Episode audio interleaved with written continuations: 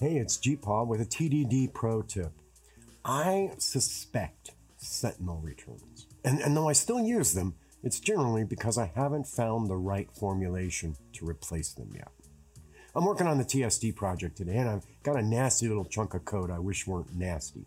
Uh, you can go check out the file. There are links for it here and there, but that's not really very important. I'm not going to go into that code, but I wanted to show you this or tell you this.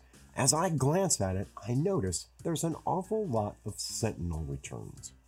What's that? A Sentinel return is a place where you call a function and it gives you an answer of some type X, unless there's a problem, in which case you still give me an answer of some type X. But the answer isn't the answer. It's an object of type X that means no love here. Most Sentinel returns involve looking for things, again, of type X. If the thing is found, return it. If it's not found, return some borked instance of type X. The granddaddy of all Sentinels is the bog standard tell me what the position of this character is in that string. If you find that character, return its index. If you don't find that character, return negative 1. Negative 1 is not a valid position. It's never a valid position in most programming languages. It's a sentinel. It's telling you there is no answer. Now, there are no bad dogs, right? Sentinel returns are not inherently evil. There are two reasons why they're ubiquitous, especially down there at the bottom of your stack, a cut or two above the metal. First, for performance. Sentinels combine two answers in one, which can be a lot more efficient than asking two questions. Second, for full control. By providing those two answers, we provide maximum info for the coder to decide what does and doesn't matter. But every Sentinel return in your code is a guaranteed explicit branching construct in that code. In the string find case, for instance, you can never just use the answer blindly. You have to branch around the possibility of the Sentinel saying, ah, no love here. I don't desire explicit branches. They make me think, and Mama didn't raise no thinkers. When I can find a way around them, I do.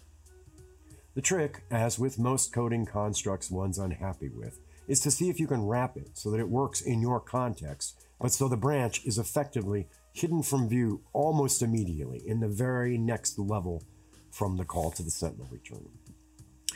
That is, the immediate caller of the Sentinel return has the branch, but its callers, in turn, don't branch explicitly at all. A simple case of this in, in Kotlin maps, there's a, a get or default that takes two arguments, key and default.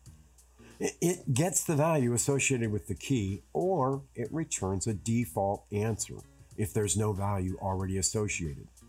Internally, it branches, but externally, a caller is none the wiser. There's also get or else, which takes a key and has a lambda argument. The lambda can do cool things like go ahead and put the key in the map if it's the first dereference, which is very useful when you're doing something like using a map to keep a count of all the keys um, that, that, that got ran through some data stream or other. Another case, a method that's supposed to find things and return them in a naive implementation might return the thing or a null. But you could also make it return a list. If the thing isn't found, the list is empty.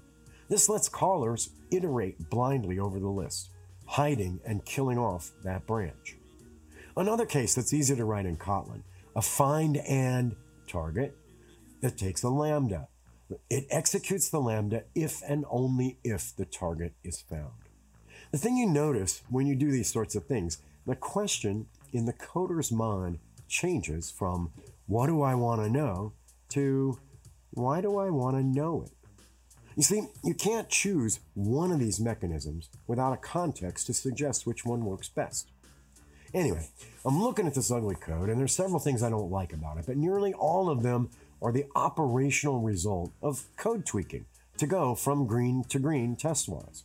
At the time I wrote the Sentinel return stuff, I just didn't have enough context to have any other answer available to me. Now, though, my test set is about as complete as I can make it.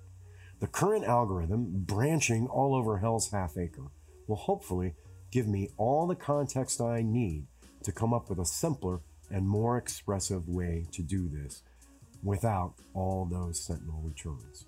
Now, by the way, the TSD is the subject of the first real programming video season. So if I do bring this bad boy under control, you'll be able to see and hear how I managed it. The series launch for that is planned in December. Upshot of this pro tip is this I suspect Sentinel returns. And though I still use them, it's usually because I haven't found the right answer yet. I haven't found a way to not use them because I don't have sufficient context yet. I'm GeePaw. Thanks for listening.